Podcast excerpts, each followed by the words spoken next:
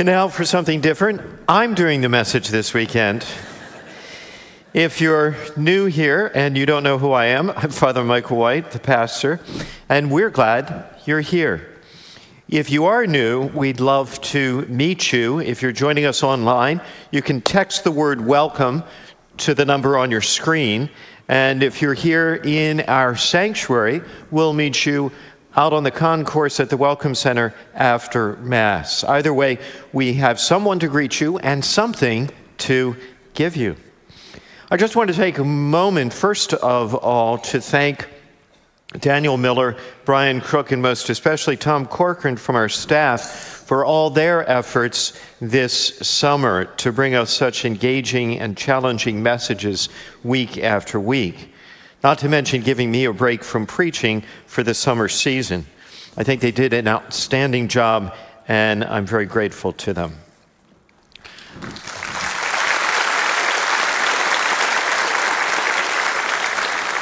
As the summer season sadly comes to a close, I will be finishing up this series this week and next, which will help me get back in shape for preaching this fall. By the way, if you've missed any or all of this series, or you'd like to share a message with a friend, you can find them all online on demand. Check it out, as always, on our website. Also, I did want to update you on our assistance to Haiti in light of the recent earthquake. If you were with us last week, you know that we tithed our collection, and the tithe, together with some specifically designated offerings we also received, amounted to just over $37,000. So, just terrific. We'll be, we'll be splitting that amount with our mission partners, 410 Bridge and Catholic Relief Services. Meanwhile, thanks to everyone who supported us. We're in the fifth and final week, uh, no, the fifth week. Next week is the final week of our current series looking at uh, the mission we share with the Lord, the mission given to us by the Lord to seek and save the lost. Now, if you've been around here any amount of time, you know we talk about that all the time. It's also the motivation behind so much of what we do here. We built this building. We pour efforts and resources into music, message, and ministers.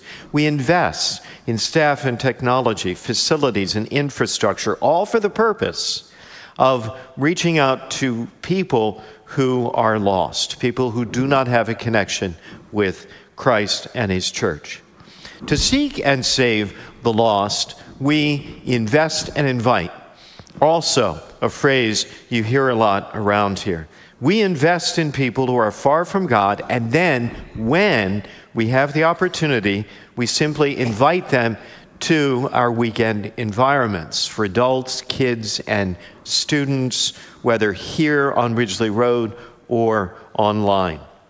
We make that invitation because we believe, we think it is precisely exactly in these environments that we can most effectively, most compellingly make the case to, for Christ. To help remind us of this purpose of our parish.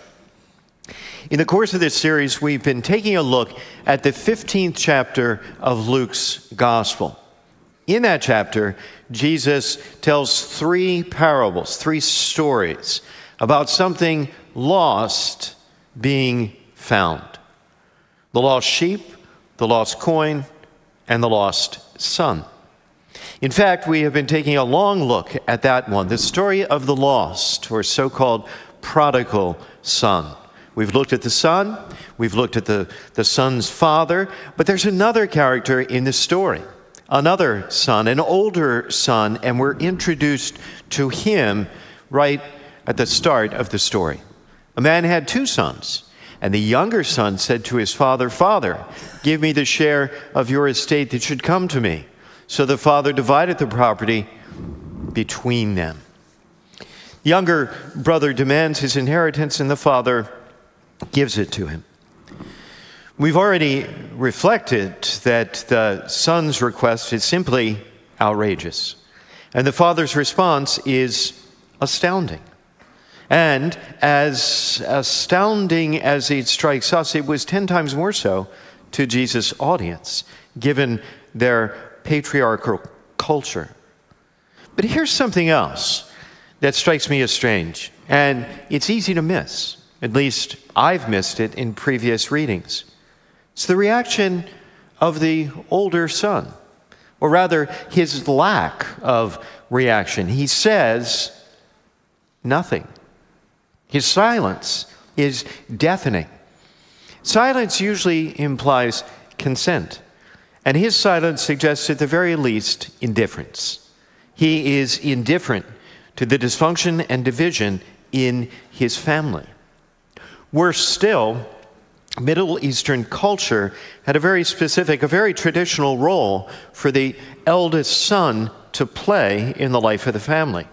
And he utterly fails to fulfill this role.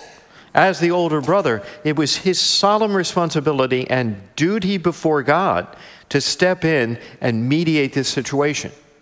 And he doesn't do it. He doesn't speak up for his father or provide any support, and he offers no counsel or correction for his brother. So, in the very introduction to the story, we already understand the younger brother by what he does, and the older brother by what he fails to do. Well, we've already uh, read these past weeks about the younger brother's fall from grace and his eventual reunion and reconciliation with the father. But after the younger son's story is told, the focus shifts to the older brother. Take a look. The older son had been out in the field, and on his way back, as he neared the house, he heard the sound of music and dancing. You know, this is where I find myself sympathizing with the older brother. He's out there simply doing his job. The younger brother is a complete train wreck.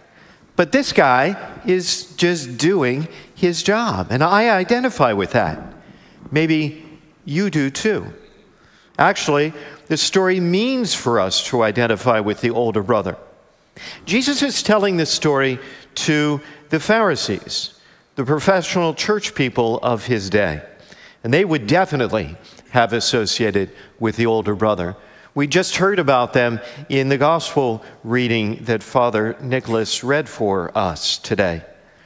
They considered themselves morally and religiously superior to others, actually, to everyone.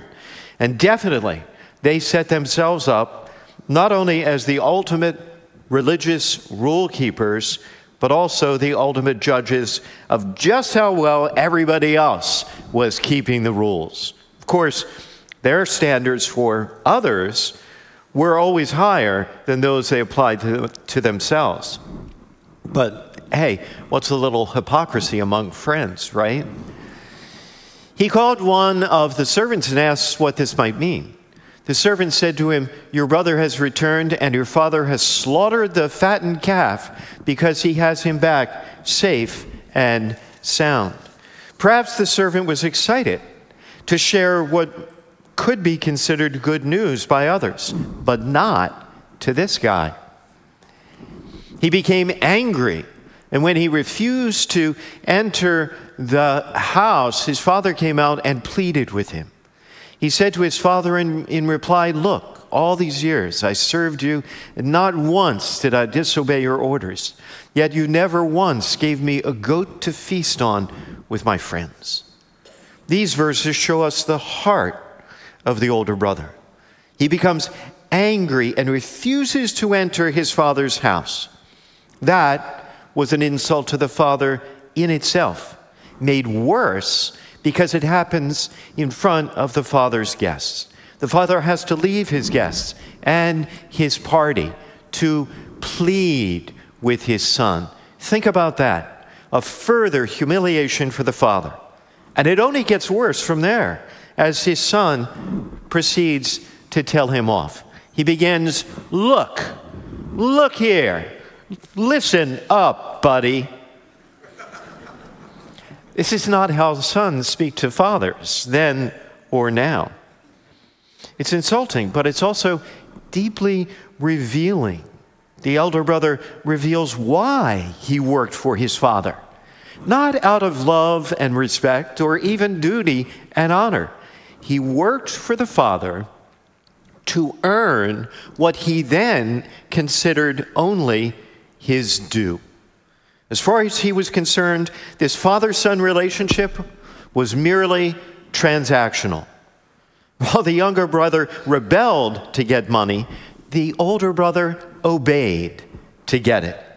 Neither cared about the relationship. And while both attitudes are equally wrong, they're not equally dangerous. I would argue that the elder brother's attitude is far more dangerous. And the danger is a warning for us in our relationship with God. You know, when you act like the younger brother and you walk away from God and the church, it's clear what you're doing.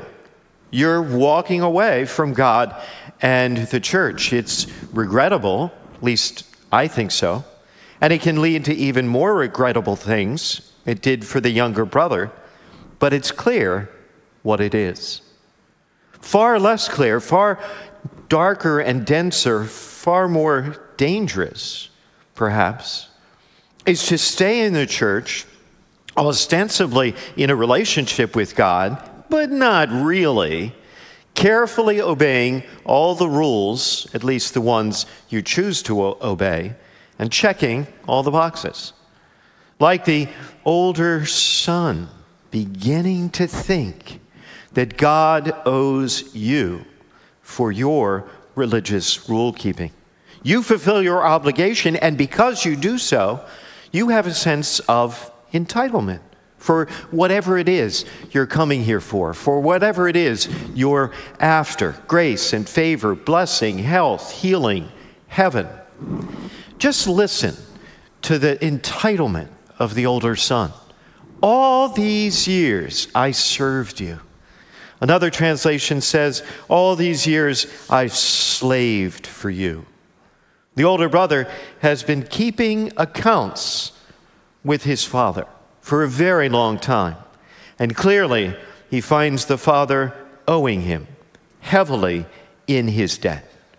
With the older brother, it's not his wrongdoing that keeps him out of his father's house, it's his self righteousness. And having turned on his father, next, he turns on his brother. But when your son returns, who swallowed up your property with prostitutes, for him you slaughtered the fattened calf. Notice he says, Your son. Thus does he distance himself from the other members of the family. But more than that, he's driving a wedge between his brother and his father.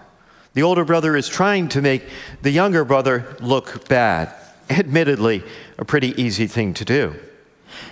And doubtless, at this point, the guests inside the house have drifted outside, forming an audience to watch this angry, ugly exchange. Because, hey, who doesn't enjoy watching the dysfunction of someone else's family? It's irresistible. The older brother is creating disruption and division between the brothers, between the brothers and the father, between the father and his guests. Now, I know what some of you are thinking. A lady stopped me after the last Mass to tell me what she was thinking. I don't agree with you. That's what you're thinking. I hear what you're saying, but I still feel like the older brother has a point. It just doesn't seem fair that the father would throw this lavish party for his irresponsible son. I don't buy it. I don't get it. It's not fair. You know what? You're absolutely right. It's not fair. And you know what else? You don't want fair. Don't ever ask for fair. The gospel never promises or pretends to be fair. Whether we're currently acting like the older brother or the younger one, you and I are loved by God more than we know. more than we deserve, way more than we'll ever, ever earn, and way more than fair. At the beginning of the message, I mentioned that it should have been the older brother who went out and, and sought out the lost brother, bringing him home. But putting a flawed older brother into the story, Jesus is inviting us to imagine another brother, a different brother, a truer brother. And it doesn't take much imagination. Our brother doesn't just go to great lengths to, to bring us home. Our brother goes to every length, he goes to the cross. Jesus is the true older brother, and he invites his friends and followers to follow his lead in that role. Doing so is actually one of the hallmarks of Christian maturity and growth in discipleship. So think about this. Over the course of this series, we've been encouraging you to take responsibility for people who are not your responsibility but who are disconnected from Christ and his church. And probably at no time in our collective experience are there more people disconnected. Even many people who pre COVID were church people are gone. Take a look around. They're no longer here. And they're not necessarily or automatically coming back. But we have an important opportunity close at hand to do something about that. One of our very favorite weekends of the year is kickoff weekend in two weeks, September 11th and 12th. It's a perfect time to invite someone you know to join us online or in person. And if you'll make the invitation, I'll make this promise. We promise to deliver. We promise to deliver a relevant and inspiring message. At least I'll do my best. Outstanding new music, amazing kids and student programs, all back in session finally in our newly re- renovated theater, and a few surprises to amaze you. Think about it.